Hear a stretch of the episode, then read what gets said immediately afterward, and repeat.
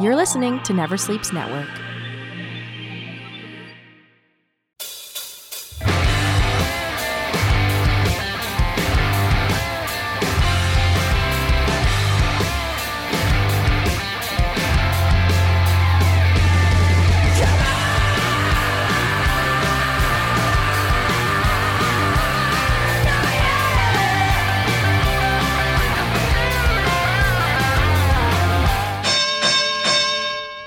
Family, friends, fans, and foes, it's time once again for Never Sleeps Network's Talkin' Wrestling. I'm your host, Casey Corbin. Thank you for joining us today on this special Corbin-tined episode. How are you doing? How are you doing during this quarantine, a.k.a. Corbin-tine? Are you keeping yourself well? Are you staying in? Are you social distancing? Are you doing what you're told? We're trying to flatten the curve together, and beat this thing. But in the meantime and in between time, it's time to talk wrestling. And today, folks, I got a great guest for you. But before we get to the guest, you know what you got to do. Hit us up on all the social media outlets. Do it right now. Come on. Say it with me. Hit us up on the Spotify. Can you do that? Talking Wrestling on Spotify. Give us a follow. Put us in a list with all your other favorite podcasts. Build us. Help grow the show. That's what we want you to do. Hit us up on TNW Pod at the Twitter. At Twitter. On Twitter at TNW Pod. On Instagram, we are Talking Wrestling Podcast. We are Talking Wrestling on Facebook. And send us a Gmail with a question or anything regarding the show at talkingwrestling.gmail.com. Folks, if you're on iTunes, rate, review, subscribe, give us a 5-star rating, favorable review. You know what we're going to do. We're going to send you a postcard from 1984 of a wrestler of your favorite choosing. If we read your, once we read your review online. So we'll check the reviews next week. Maybe we'll have a review next week and get a postcard out there. If you did a review, send us a heads up on the Talking Wrestling Gmail. Let us know, and then we can get that postcard to you. Folks, that is it. That is all the socials. You know what we're talking about. And but now it is time to get to the Talking Wrestling. And today my guest is all the way from Ottawa, Canada. That's where I'm from, outside of Ottawa originally. And this gentleman, I've known him for years. He's been... a staple of the Ottawa community as far as DJs and VJs go.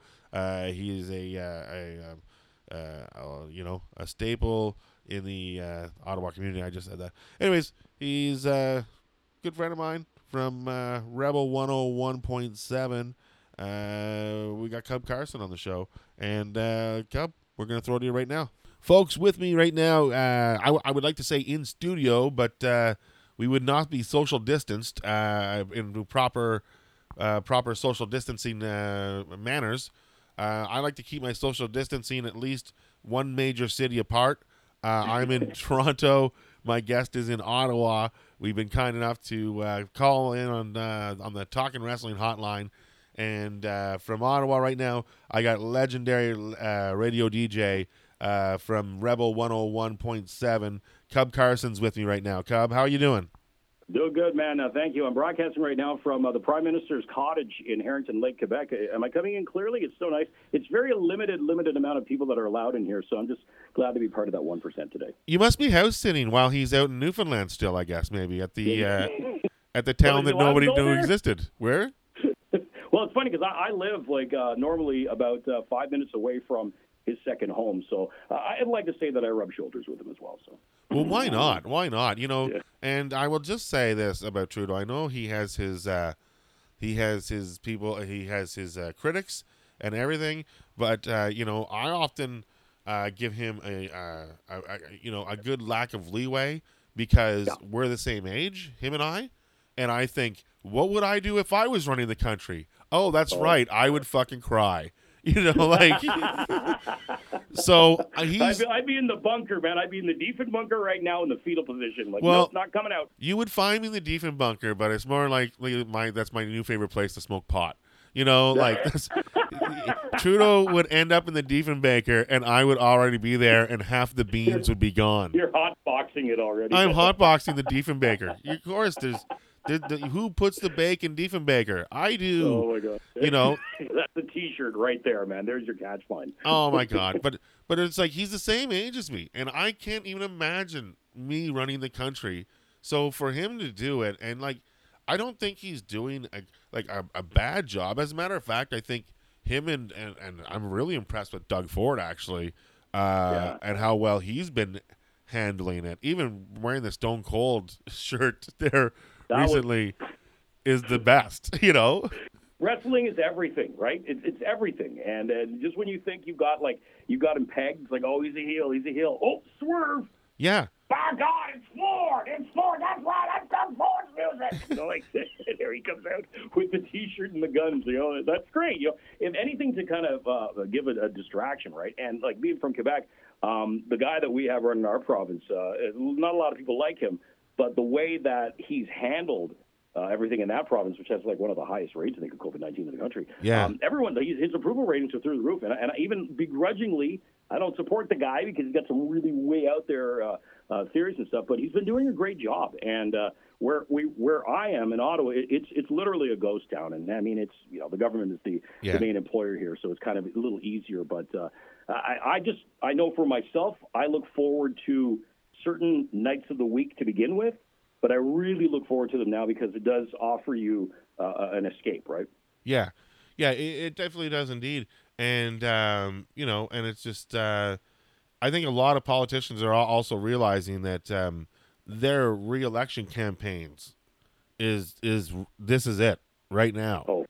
Yeah, because this is an election year. If they're not seen and noticed, then people have short memories, but this is, I think, something that will linger for a while if someone makes the wrong move, right? Yeah, and I like that Doug Ford has brought out, like, Easter weekend, he called up Wayne Gretzky, and he had Wayne Gretzky do a video for him.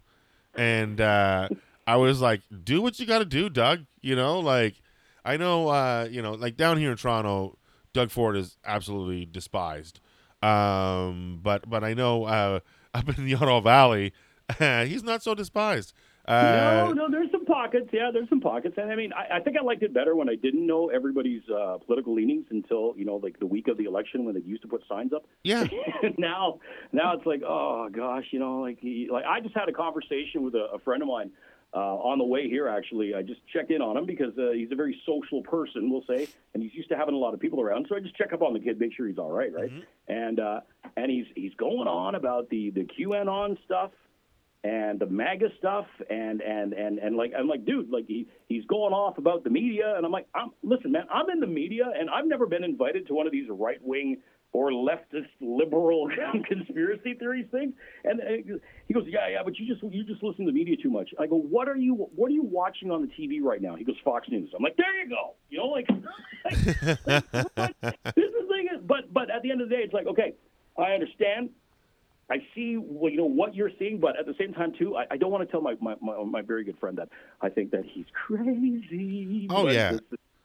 This is what it is now, right? Conspiracies are fun, but that's where I like to leave them. I enjoy them and I think they're fun. However, I don't want to believe in any of the conspiracies that are going along with what's going on right now. I like to believe a conspiracy that doesn't affect right now, like JFK. That's a conspiracy I can wrap my head around. Yeah, because it's not dealing with everything that's happening right now. It's like you can kind of leave that for a bit. And go, oh, okay, all right, let's dive into this for a while. Yeah, and then you realize that was the first time that America probably lied to their public, and it's leading everything right up to now. You know, but I don't know that for sure. But it's just, I always like conspiracies. I create wrestling conspiracies all the time. I have. What's your favorite wrestling conspiracy then? What's the favorite one? Oh, that Bret Hart is in on the screw job. Because the Dark Side of the Ring, really? No, not because the Dark Side of the Ring. Like, there's more evidence that I have that just than Scott Hall talking about it. Scott Hall wasn't even there. So whatever, unless he was on the phone with Shawn Michaels, which could have happened. He wasn't there, so he doesn't know. But I honestly believe that there are many things in that happened that just lead that question, like, why would Bret let that happen? And the thing is let's look at it this way. If Bret, there's just so many questions, right? For example, when Bret left, there was a 90-day clause, so he couldn't get to Nitro right away. He had to wait 90 days. It's just 3 months. So it took him forever to get there, which sucked. But it's just like, when you look at the plan, it's just like everything came out perfect for WWE, and everything came out well for Bret Hart, except when Bret Hart got to WCW, they didn't know how to use. Well, number one, they might not have known. They always say they didn't know how to use him. I think they did know how to use him. I just think they got him so they could sit him, because he was such an asset to the WWE. He was like their main guy. They're like, well, if we can take Bret Hart away from them, that'll hurt them. But we don't need him. We got all these guys. It's much like... Yeah, but you would have thought that within 3 months they would have come up with some idea. You should have bring him in and put him up against Hogan right away. So, let's make him a referee to match in his first appearance in WCW. Exactly. I would be honored to be the referee. I'm like, who in God's name has ever said I'd be honored to be the referee? I don't know anybody. Yeah, I would love to be the referee. Yeah, maybe Ken Shamrock in WrestleMania 13 said it. But aside from that... I don't see anybody. Wow, that's a reach, man. You're going back. Well, in that match, it's him and Stone Cold and Bret and Stone Cold. I'm like, it would be an honor to referee that match.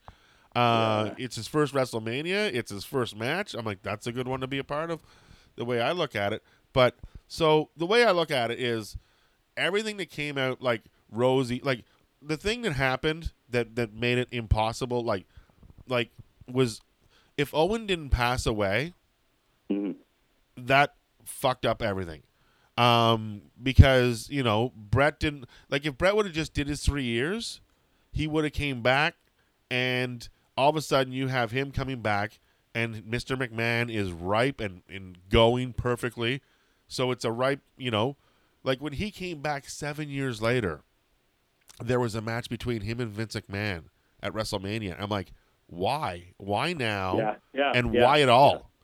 This is so done. And the reason I believe is because they planned it to happen 3 years after the screw job. Because it's for example,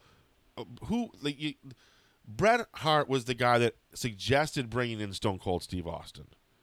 Bret Hart was the guy that wanted to work with Stone Cold Steve Austin. He wasn't even Stone Cold Steve Austin. He was just Steve Austin.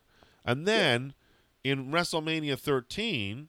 Bret Hart made Stone Cold Steve Austin at WrestleMania, because some people might say that he actually made him at the In Your House Calgary pay-per-view.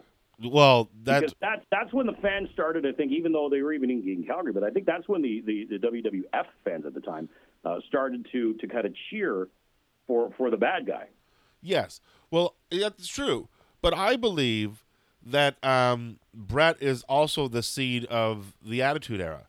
I believe that the Attitude Era seed was the night that Bret showed up after his layoff, and it's you might remember it was like a blue cage, and Bret went in the ring and he cut a promo on Vince McMahon, and at this time Vince McMahon was not referred to as the owner; he was just the commentator. But this is the first time that Bret you're the one, made him out to be the owner, and Bret swore in the ring, and this was very uncharacter of Bret, but it was also the start of the heel Bret. But I do believe that seed planted the Attitude Era. Now with the Stone Cold match, there was no blood was supposed to be planned. Stone Cold would have passed. I remember that. Yeah. So Stone Cold would have passed out to a sharpshooter. That's not going to put him over. That's going to make him look lame. It's a leg lock, and you passed out of pain. Get out of wrestling. But the fact that he bled out is totally different. The fact that he bled out, he doesn't have control over it. It's just happened. The iconic the iconic photo in the video as well too, where his face is a crimson mask. Dude, it was a T-shirt, and you could see the anguish. I mean, he was selling the hell out of that. And I bet you, yeah, you know what? You're bringing me around to the fact that because knowing Bret as his background was, he was always one to try to get someone over, right? Like he understood it wasn't necessarily always about Bret Hart, what was best for Bret Hart. Yeah. But he had such a love and respect for the industry that I can totally see him doing something like that to put someone over rather than HBK. But the fact that you never hear Shawn Michaels talk about this, I think you're probably right, because Shawn can't he doesn't have the poker face. I find that you can read him pretty well. Yeah. And I mean, and maybe because of his born again Christianity and everything like that, you can actually see him, you can read him more. But I don't think he was as great an actor to be able to hold up something like this. So maybe he knew, but maybe he only knew a little bit about it. Well, maybe he was being pulled along by Vince and Bret in this. Well, look at this is the way I look at it. A lot of people worked on the atomic bomb, but they didn't know what they were working on. Everybody has their assignment. So Shawn and HBK and Hunter were probably led to believe that they did the screw job because that's the way it would have played out. Only two people would know this, would know if this was true or not, and it would be Vince and Bret. I thought Vince Russo would have known. No, Vince Russo didn't. He doesn't know shit.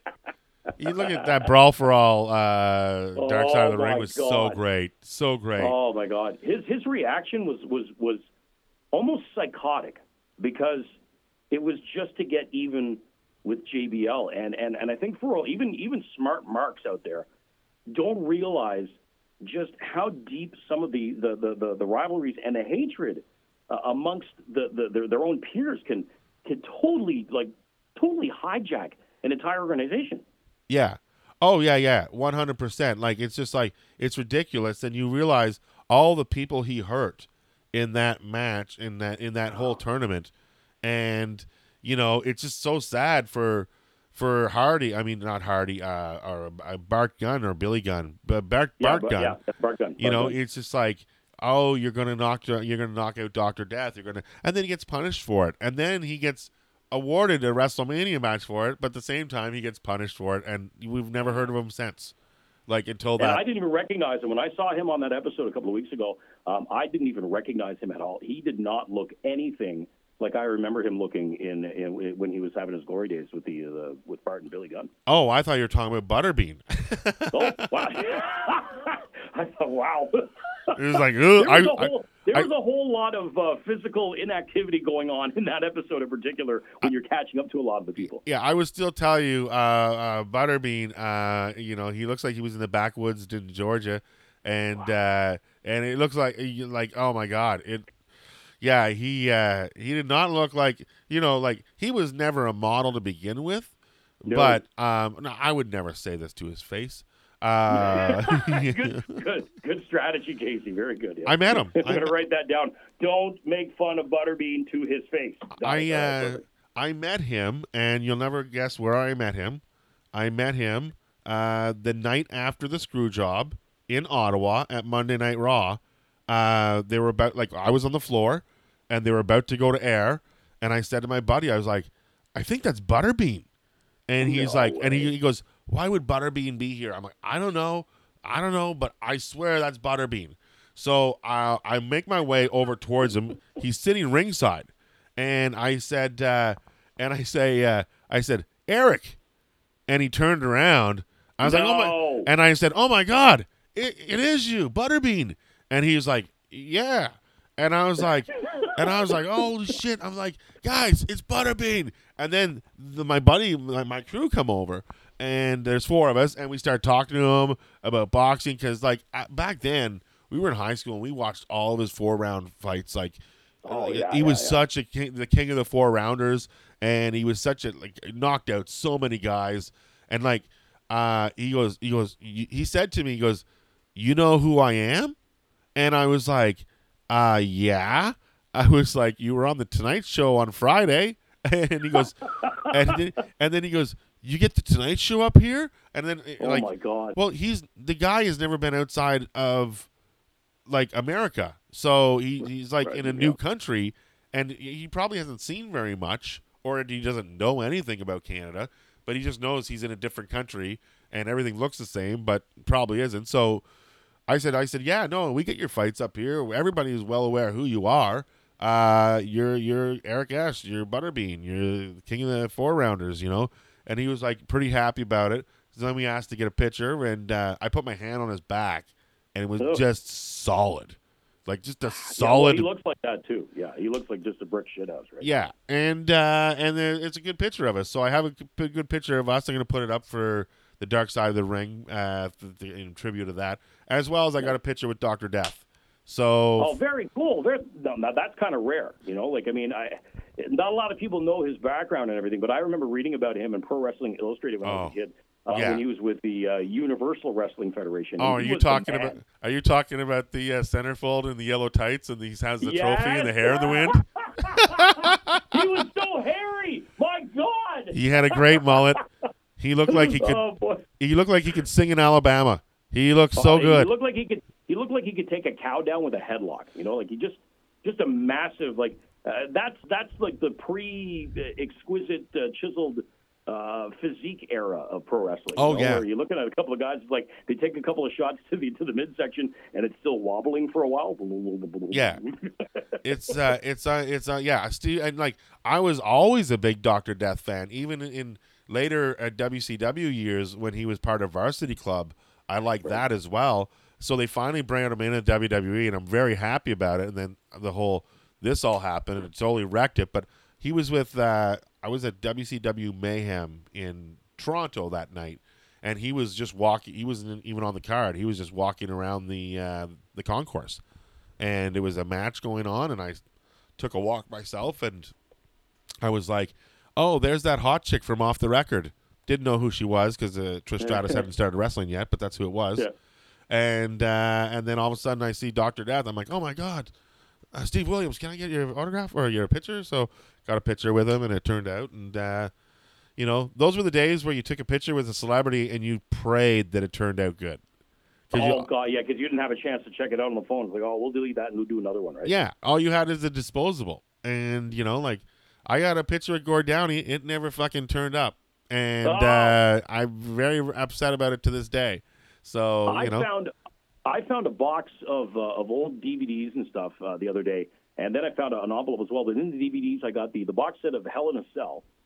Oh, yeah? I think it was like four DVDs on that one. And I also found the complete Starcade, WCW Starcade collection as well. And then underneath that, I found this envelope, and I opened it up, and this was years and years and years ago when I was working evenings at the Bear in Ottawa, and I got a chance to get into a WWE ring with Tim Baines of the Ottawa Sun. He used to write the wrestling column. Yeah, right. Yeah. And we did an arm wrestling challenge, and I've been doing this for a while, and I've been lucky enough to be a part of some really cool things. But just for the fanboy in me, getting to step into a WWE ring was one of the biggest, and it's a great picture. It's a professional photo. It was from the Ottawa Senators. You know, it's like, oh, here's the souvenir. I had no idea they were taking it. And I could tell I was really young because I had no tattoos at the time. But I went in and I mean, I figured if this is my only shot, and it was my only shot to ever get into a WWE ring, I'm going to make the most out of it. So I walked up there trying to imitate my favorite wrestler of all time, Nature Boy Ric Flair. Woo!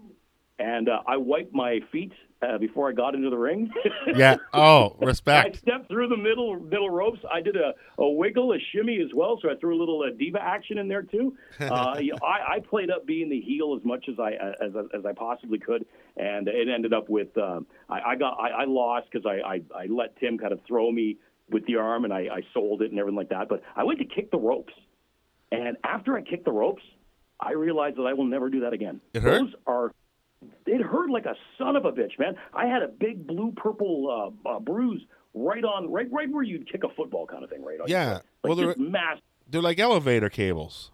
Exactly. The mat itself, somewhat soft, but you could totally tell you know, how someone could get hurt, you know, if they don't know exactly what they're doing. Because, yeah, it's but the thrill, it's such a charge.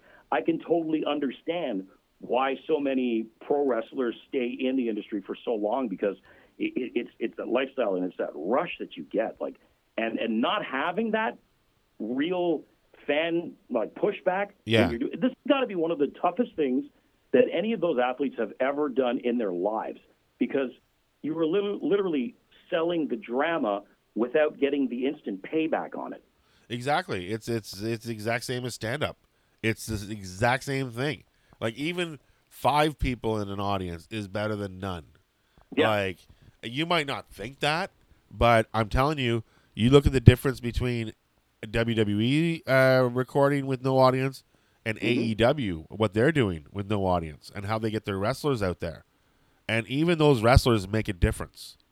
You hear the oohs and you hear the oh, or they react to what the match is going on with, and that sort of helps. Like, the idea of wrestlers coming out and gambling when they're not wrestling on the matches, that's a funny fucking thing. Like, that's a funny thing to do, a good way to explain it. You know, I just think AEW, they saw what WWE did when they first did it, and then they had a week to figure things out how they're going to do it, and they've done everything right. They block taped. Everything that they've taped is all, like, the whole next month is already taped. Yeah, they're good. They're set up. Yeah, they did it really, really well. So. Yeah, and you know, they're very smart. I think they use use up whatever they can. Like, like I noticed there was watching one AEW show, I noticed that like AstroTurf underneath the I saw the matting sort of separate, and I saw AstroTurf, and then I realized, holy fuck, they're in the Jacksonville Jaguar Fieldhouse. You know what? It finally hit me last night watching the match between Moxley and Hager, and I thought about it a couple of episodes ago. I was like, aren't they filming this in Jacksonville? And then when they pan back, it's true. You can see the concourse, and it's like, okay, that's an outdoor stadium. It's like I'm seeing mist coming off of their mouth when they're talking. You know, like they're actually. So thank you for confirming it, because I had my feelings that they were recording this at the Jacksonville football stadium. Yeah, but it totally makes sense, Tony Khan. So yeah, it totally makes sense. And it's Florida, so it's deemed essential. You know. Well, they're not deemed essential. That's really? The thing. No, that's the thing, is only WWE is deemed essential. Wow, $2 million can buy you a lot nowadays. Huh? Well, it's much more than that. The people are upset because basically the McMahons just bullied the governor to letting them stay open. I guess Linda McMahon controls the super PAC vote in Florida, and it's an election year, as we already said. And if they don't financially support the governor that's already in there, you know, they basically said, look it. We're gonna, you know, you can deem us essential, or we're gonna just pull all the money out of your campaign, you know. They donate that money. They donate it to DeSantis, and then you get the news yesterday that like close to 20 employees are let go. I'm kind of on the fence with all this, because if people are just waking up now, thinking the fact that Vince McMahon is kind of a deplorable. I don't know where the fuck people have been for the last 30, 40, 50 years. Because, no. He's... Like, I mean, it's not a sunshine lollipops industry, right? Like, I mean, you got there's a reason why he's the boss.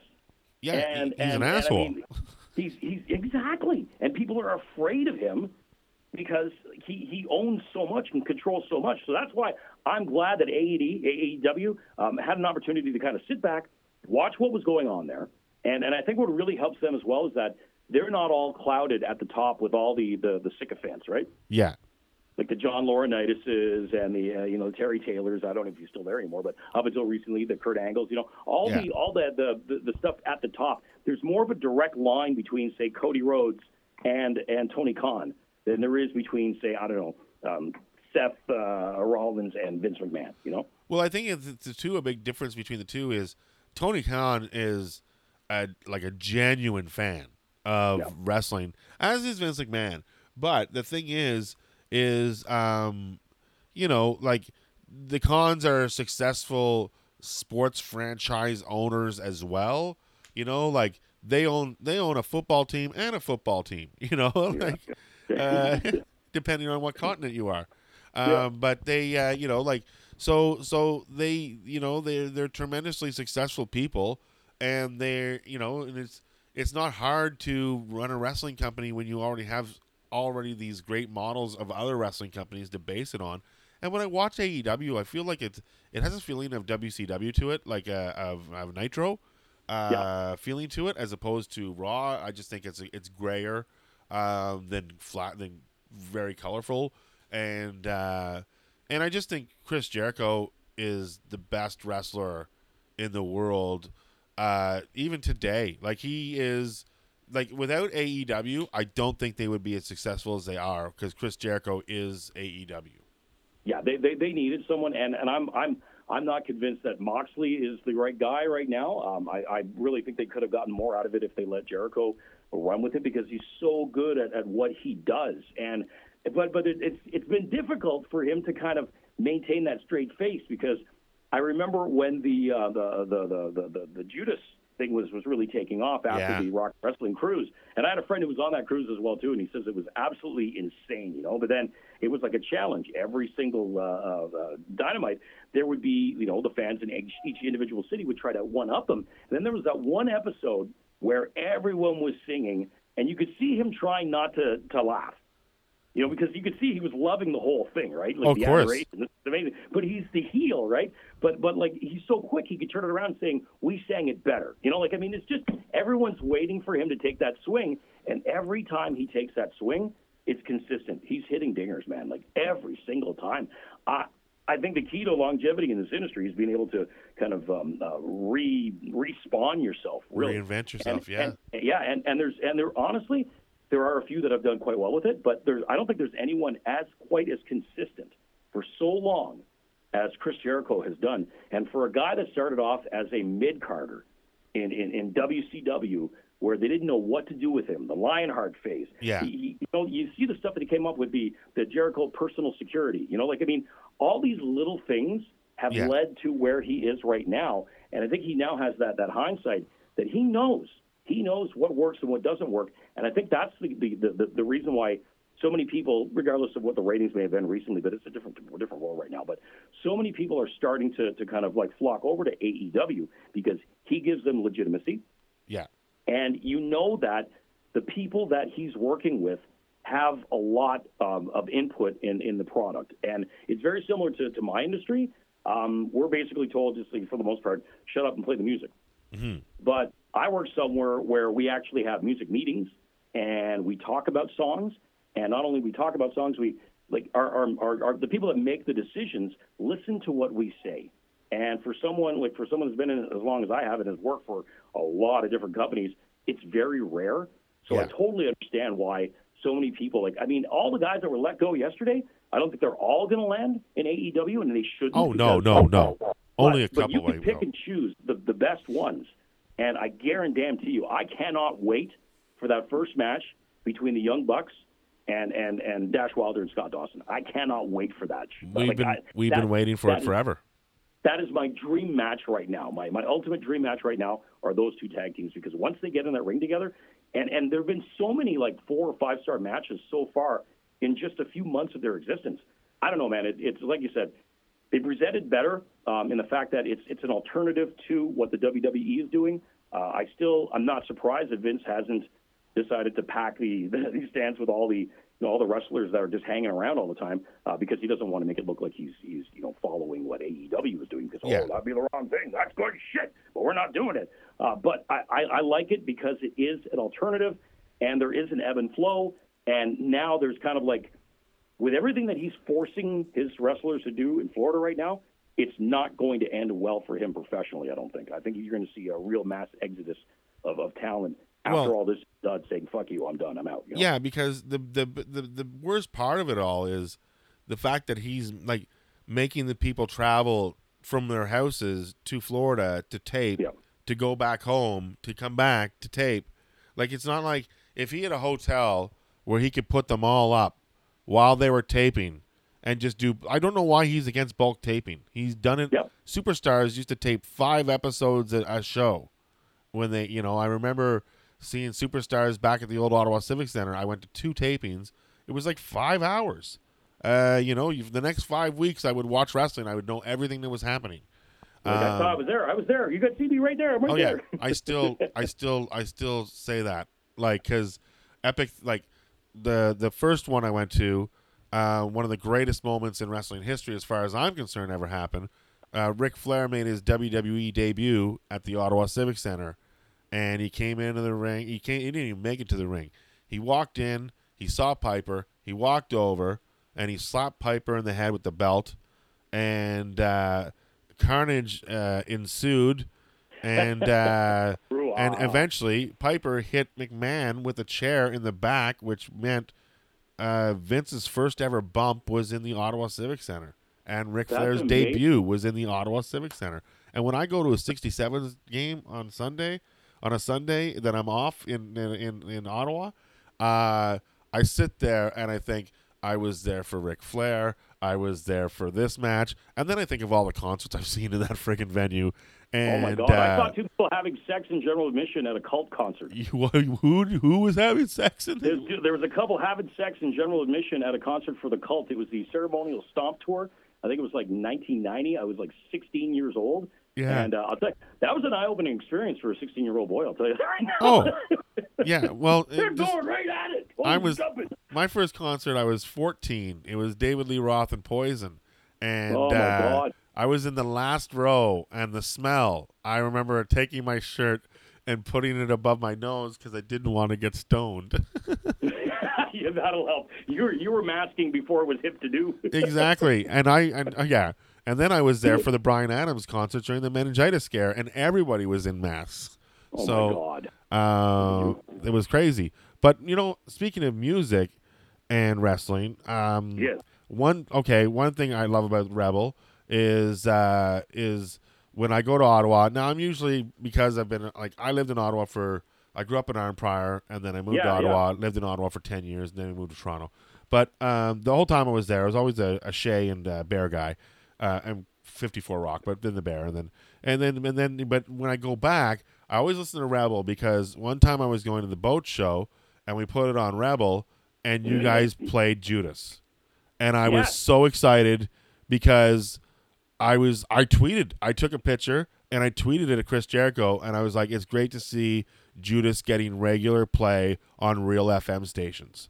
Yeah, and not only do we play Judas all a lot, we also play Nowhere to Run, which I find is even better. Nowhere to Run. Like, the Judas album is great. Like, I was not on the fence with Fozzy for their first 4 albums, and then they did a song with Michael Starr from Steel Panther, who I fucking love, and they it called Tonight, and that song won me over. Jericho and him doing a duet, and then. When Judas came out, I'm like, well, that's a good song. And then, so one by one, all of a sudden he's releasing videos and everything, and they're all, like, good songs. And then they came through on a tour, and they actually played Arnprior. Yeah, they played the St. John's Pub, wasn't it? Yeah, yeah. And I had tickets to see them in Toronto, and then my buddy called me up and goes, are you not coming to Arnprior? And I'm like, well, I'm going to Survivor Series in LA, and then I'm coming back to see them in Toronto. That's fine. He goes, yeah, but I said, I'm going VIP in Toronto. And he goes, yeah, but in Arnprior, you are a VIP. And I'm like, yeah, that's right.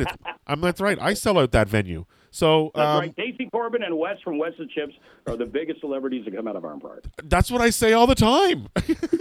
Dude, my family's from Arnprior. Oh my God, I say that all the time. I always say the biggest thing I have to compete with in Arnprior is a chip wagon. And I'm like, dude, it's so good. And I know, and I'm like, it's because of JJ. Every year he has to go there, fucking freeload a fucking fry box every March, every time they open. He's always out there. So he knows where his bread is buttered for sure. Exactly. And so, I used to, I grew up with, my dad was always friends with Mark Papasack from Y101. And Happy. Yeah. I worked with him, actually. I produced his morning show. I was the backup producer whenever Ian Clark, his regular producer, was on holidays. Well, he was the master of getting everything for free. He would be like such a pro. He would walk up. He would smooth talk to him. Like I would be like be with him because like he was my dad's buddy, but to me he was like a star, and he was just the coolest guy ever. And he would just say, "Why don't you throw me a couple of freebies and I'll drop your name on the radio this week?" And then they'd be like, "No problem, Mark." He was like, "Sounds great," yep. You know. And everything was free with Pappy, and it was so fucking great. But anyways, man, when I worked with him, we had the best staff parties, and I mean, I remember I spent one Oktoberfest with Mark up in Ladysmith, Quebec, which was. He hosted it every single year, and my God, what a shit show that was! You're drinking schnapps in the back of a truck, you know, like you're dancing on concrete floor. It's just the best time, man. Yeah. There were times where he was part of our hunt camp, so you'd never say he went hunting. He would always take 2 weeks off in November, and never. One time one of his radio partners said, "Have good luck at the hunt camp." And he's like, "Oh, don't say that. Listeners, not all the listeners like it." So, you know, anyways, but we would go into Renfrew and he'd get my brother drunk. And because my brother would be like 17 and he's drinking. And then I was like 15 and I'd have to drive the car back from Renfrew to Calabogie, you know. And at 15 years old, but I could drive at 15, but not a big deal. Of course, but you know, a lot of 15-year-olds can drive. That's not a problem. And it's just suggestions. Yeah, exactly. And it's just a matter of, you know, doing it. Like I would drive around the cottage road, but never around the regular roads. But I could, and I would. Anyways, Judas on the radio was awesome, and they played Arnprior, and I went to the Arnprior show, and I went to the Toronto show, and both shows, you did the meet and greets. It was great, but when I met Jericho the first night, I was nervous, and I tried to tell him, like, while some guys say they're the best in the world, you actually are, because everything you do, you're the best at. Like, you put out a book, it goes number 1. You put out an album, it goes number 1. You put out, a web series. It's funny. You know, like, there's not anything the guy can't do. His podcast is great. Like, everything he does, to me, is fantastic, and he has the like. I wish I was friends with Paul Stanley, you know. Like, I guess when you've had a little bit of success in that avenue as well too, because for a lot of people to be like, oh, okay, a wrestler's putting out an album, oh, okay, all right, you know, and then they think it's some kind of like clown show. But then you listen to it, you're like, wow, well, that opens up doors, right? Next thing you know, you're in rooms and you've got the rock star angle already because you're a pro wrestler and everyone knows who you are. But then you've got that credibility as a musician as well because, you know, not only are you making music, but you're selling music, which is such a hard thing to do these days. And he has a lot of musical friends that he gets respect from. So it's like, because like my buddy asked me, he's like, my buddy was going to see Iron Maiden in L.A. And he's like, I'm going to see Iron Maiden. Fozzy's opening up for him. He goes... Should I show up? I'm like, yes. I was like, go see Fozzy. I'm like, it's the only band that's opening up for Iron Maiden that doesn't have, like, they don't have opening bands. If they have an opening band, it's because one of their band's members' sons are in a band, and they let them open up. Like, they, you know, they're Iron Maiden. They don't need an opener. They just fucking come out and play 3 hours, you know. So yeah, I don't think people are usually going to an Iron Maiden show just to see the opening act, but. In this case, yeah, man, I'd be telling everybody as well, too. Oh, wait, Fozzy's, you got to go see that show. You got to see it. I know, and they do. He puts on a great show, and he's music. And the guy, like Rich Ward, is an amazing guitarist, and so yeah, I'm a big Fozzy fan. And not only that, I bought the Rock T-shirt from the tour that they did to their Canadian tour because it has all the Canadian dates on it. It's like Halifax. St. John's, Montreal, Quebec, Toronto, Arnprior, Winnipeg. Like, this is the only. I have over 100 rock concert shirts, and well, I have 80 of them are Van Halen. But I have all these rock concert shirts. I collect them as well as wear them, and I only have one that has Arnprior listed on the back. And that's the favorite. I got a Motley Crue Saints of Los Angeles tour T-shirt, and I got it just because it was the only one that I have that says Canada on the back part. I love it. I love every it. Every other shirt I ever got was like always Ottawa, but for some reason they decided to call it Canada, Ontario. But back to Jericho for a second. Not only can he do all that kind of stuff, but I am absolutely loving what he's doing with narrating the new season of Dark Side of the Ring. I was blown away when I found out recently that the guys were from Dartmouth. I lived in Dartmouth for like 6 weeks when I first moved out to Halifax for a while, and I loved it there. So for me, it was kind of like, that's awesome. And listen to the way he tells the story. It's just like what he does in the ring. It's just so effortless for him, right? Yes. And he does. I was just going to say that. He's doing a great job narrating the stories. Like the last one I saw was Superfly Snuka, which is crazy. I met him one time in Arnprior. He was wrestling a show in Arnprior. And I met him there, and I was pretty sure he was coked up. But aside from that, apparently that was his thing for years and years and years, right? So, you got to be on coke if you're jumping off the top of a steel cage at Madison Square Garden, like never been done before, right? Exactly. Well, that No Fear. That's cocaine. You know what I mean? Is he an asshole? Yeah, that's cocaine. Yeah, exactly. It's like I thought he had a cold. He was sniffing a lot. No, seasonal allergies. Yeah, Arnprior in May. Yeah, that's a cold season. You're killing me, man. So Superfly, but there's so far they've been great. The Brawl for All one, which we talked about, was great. The Benoit one was emotionally wow. You no wonder he's the crippler, because I crippled me emotionally. I was in tears. I've never really thought about the leftovers. I don't know if that's what we call them, but I've never thought about his other son that looks exactly like him.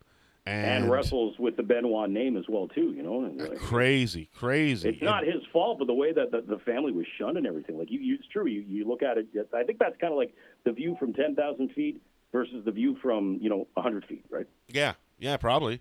And, so that storyline of them getting back together, and they have, it was really emotional. And they're like, they're promising that the finale is going to be even more emotional, and it's Owen Hart, and I know that Martha is involved in it, and if you ever read her book, it's a tearjerker.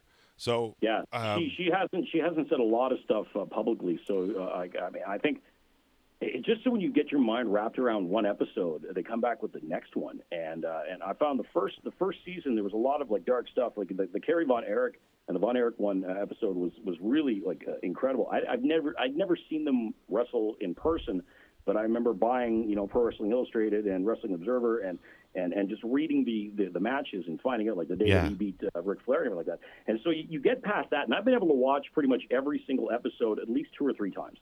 Oh yeah. There's one episode that I've watched, season 2, that I don't think I need to watch again, and that was the mass transit New Jack story. That was some fucked up shit. That is a fucked up dude, man. Like that is some fucking crazy shit. And I don't swear a lot on when there's a microphone in front of me. That's the only way I can describe what I was watching. It's like this. There are crazy people in the world. Yeah, there are crazy people in every industry. There are a lot of crazy people in wrestling, but then there are legitimate crazy people, and it's not well. That guy's not wired up well. No, he's insane. He's insane. Like, he is absolutely insane. He's 4 justifiable homicides. Like, he's killed 4 people. Like, and he tried to kill that kid in the middle. Like, the way he slices him open and it shows it, you're like, Jesus. And then you hear the father screaming. Or maybe he was singing Winger, but he was, like, screaming, he's only 17. Oh, and yeah. Jesus Christ. Yeah, and and he was as New Jack was cutting him up, and I like all because he felt like, oh, this kid disrespected me by asking if he could get put through a table, something like that, if he could do a spot. Like, it's just insane, and like, sadly enough, Paul Heyman doesn't come out looking bad in that story, and he should, because absolutely, he was like, there would be no way that kid would have been in the ring if Paulie hadn't given the thumbs up. Does he have ID to show? Like, did he come in with a fake ID and his dad's permission? Like, what? I don't understand how they let that kid get in the ring, and he couldn't, like, oh, backyard wrestlers. It was, just because you see something doesn't mean that you should be doing something. And I mean, like, I know there's an hierarchy when it comes to these types of things. If you're the new guy, you know, you let the veteran kind of dictate the match. Yeah. This was like unlike anything I'd ever seen. And I remember I follow Dark Side of the Ring on Instagram, and they were asking, and this is kind of like weird, funny, but because I had to double check and make sure it was really him. But New Jack commented and liked one of my posts because they said, "What's your favorite New Jack match, and why?" And I'm thinking, okay, you know, there's the Vic Grimes one, you know, like I always got a kick out of the fact when New Jack would take the guitar out, mm-hmm. and then he'd pretend to be playing it while he was walking in the ring, like that always got a big pop, and then he'd smash the guy over the head. That was before I knew how crazy the guy really was. So I said, mass transit, because New Jack never broke kayfabe. Yeah. And he fucking liked it. Yeah, you're damn right he liked it, because it justifies what he did. You know? He never broke. Like, he was exactly what he said he was going to be. That's exactly who he is. And I know for some people, well, that's like, well, that's a nice breath of fresh air. But when you have access to, like, literally, like, I mean, there was that. There was the Gypsy, was it Gypsy Joe? Yeah, I think so, yeah. Yeah, like, I mean, these are like, at some point, where do the promoters say this is not right? When Scott Hall came through the you know, at the Veterans, you know, Legion in upstate New York, and he was completely fucked up. When, like, where does the responsibility lie? Because you get people ramped up for all that kind of thing. They get addicted to the fame. They get addicted to the adrenaline rush from the crowd and everything like that. The crowd is bloodthirsty. But even at some point, even the most hardcore ECW fans had to say that was just that's. And the fact that he didn't go to jail for it, I'm just, wow. I never have to watch that episode again. No, and you know, it was one and done. Like, I sent it to my buddy who loves serial murders, and he's like, it's the first time he has ever sent back, that's fucked. This is fucked. And he's like, how is that guy not in jail? Yep. And I'm like, because they talked about it before the match. And it was all okayed.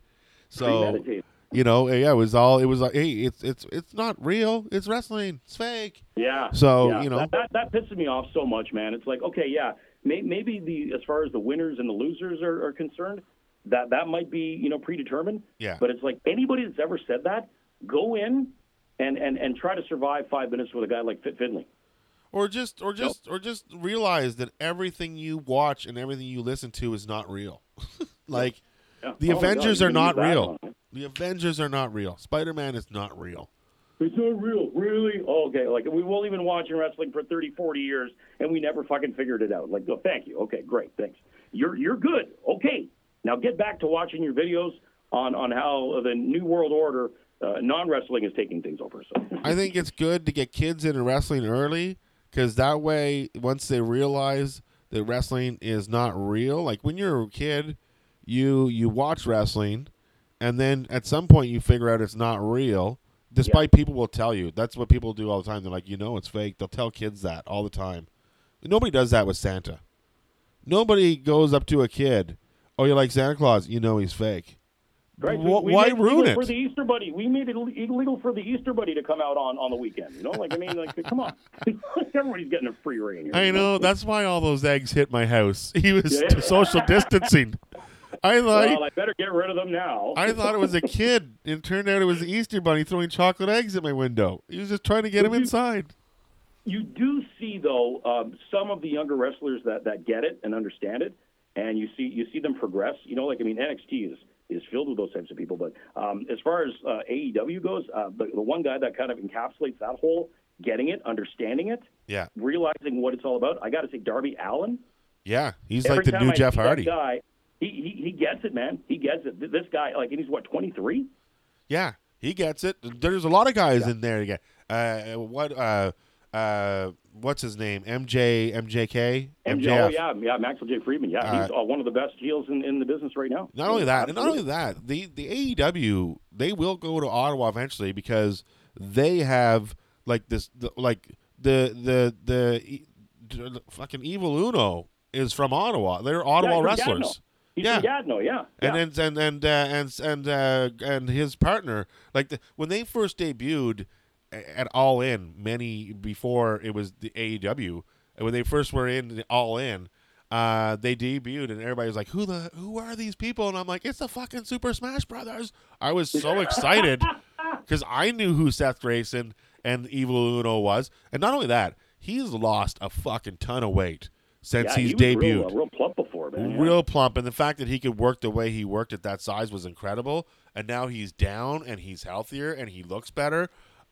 Kudos to him. They did an angle. They brought Cody to Ottawa not too long ago, maybe a year ago, and MJF was on the card. St. Anthony's Community Center, I believe, on Preston. Yeah. In Little Italy, yeah. Yeah, C4 runs their cards there, and they're all affiliated with C4 as well. So AEW is. So, I mean, like, when they come to Ottawa, it's going to be a big deal because it's going to be a homecoming for a tag team, and, you know, and it's just going to be great. Wrestling in Ottawa, C4 is a great promotion, and, like, if you don't know what you're getting now and you're in Ottawa and you haven't been to a C4 card, you need to go because the stars of tomorrow is what you're seeing today. I know that's the way, you know. I love that. Because I'm going to tell you right now, listen to the names that we're talking about that have been there. And like Kevin Steen and El Generico had a feud forever. They've wrestled, like Kevin Owens has wrestled so many times in Ottawa, you would not believe it. You would not believe it. Too, right? Because he lived on the South Shore of Montreal. Yeah, he would drive in to Ottawa and just drive back to, you know, like a lot of Montreal guys work. They all work the same circuit. Montreal, the Gananoque area. There's usually a card, Ottawa, and then down into Toronto. And you know, and then back, and you know, the wrestlers we have up here are quality, and they're great. So get out there when all this is over and support your comedy clubs and support your wrestling.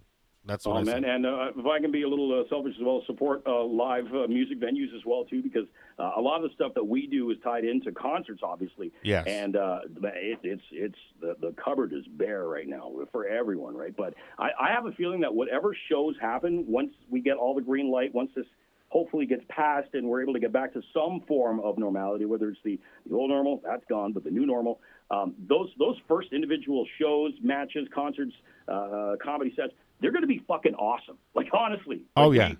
We're living in a day right now where they say, like, the greatest amount of strife gives birth to the greatest art. And we're going to see, like, an explosion of creativity because people are going to be, like, pent up for so long.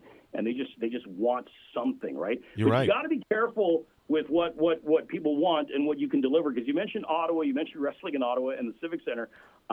Great North Wrestling had a card there during the last Super X's in Ottawa. Okay.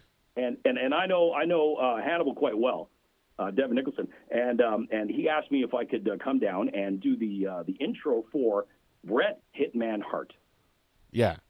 Bret was coming in. There was a big bill. AJ Styles was there. I met AJ Styles backstage. Great guy, really nice guy.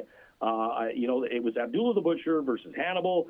There was a mazel of a press conference where I was nearly attacked by a tiger, and then they started stabbing each other, and like all these like 85-year-old board members are freaking out, wondering what the hell's going on.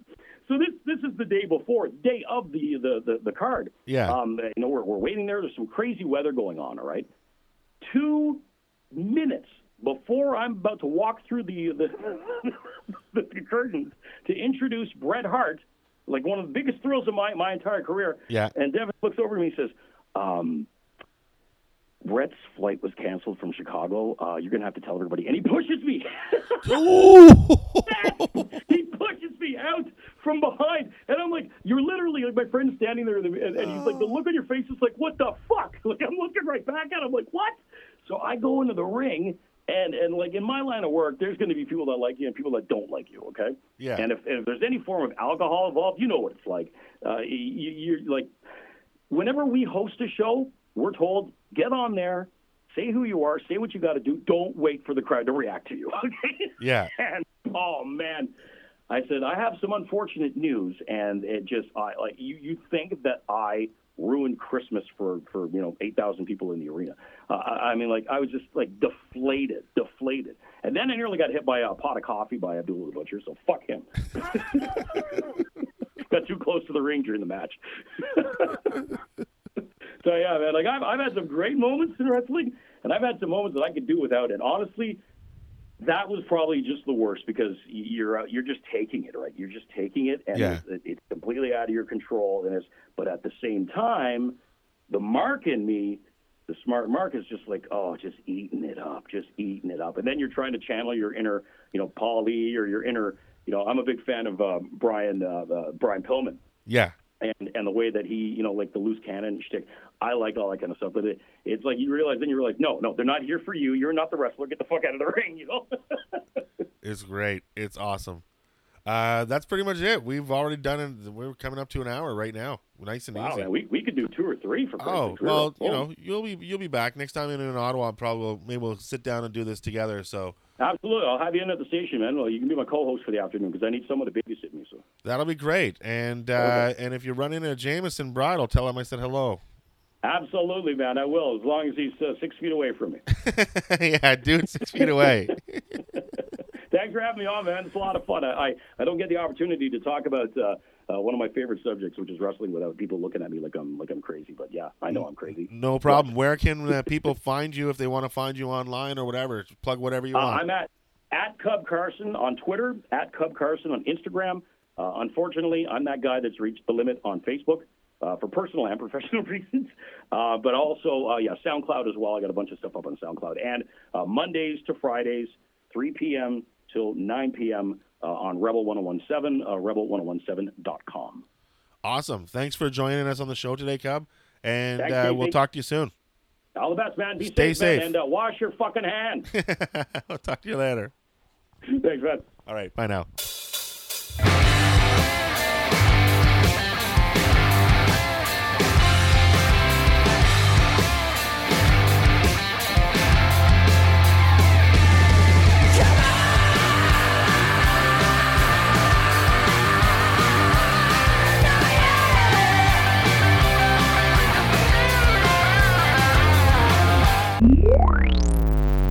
Never Sleeps Network.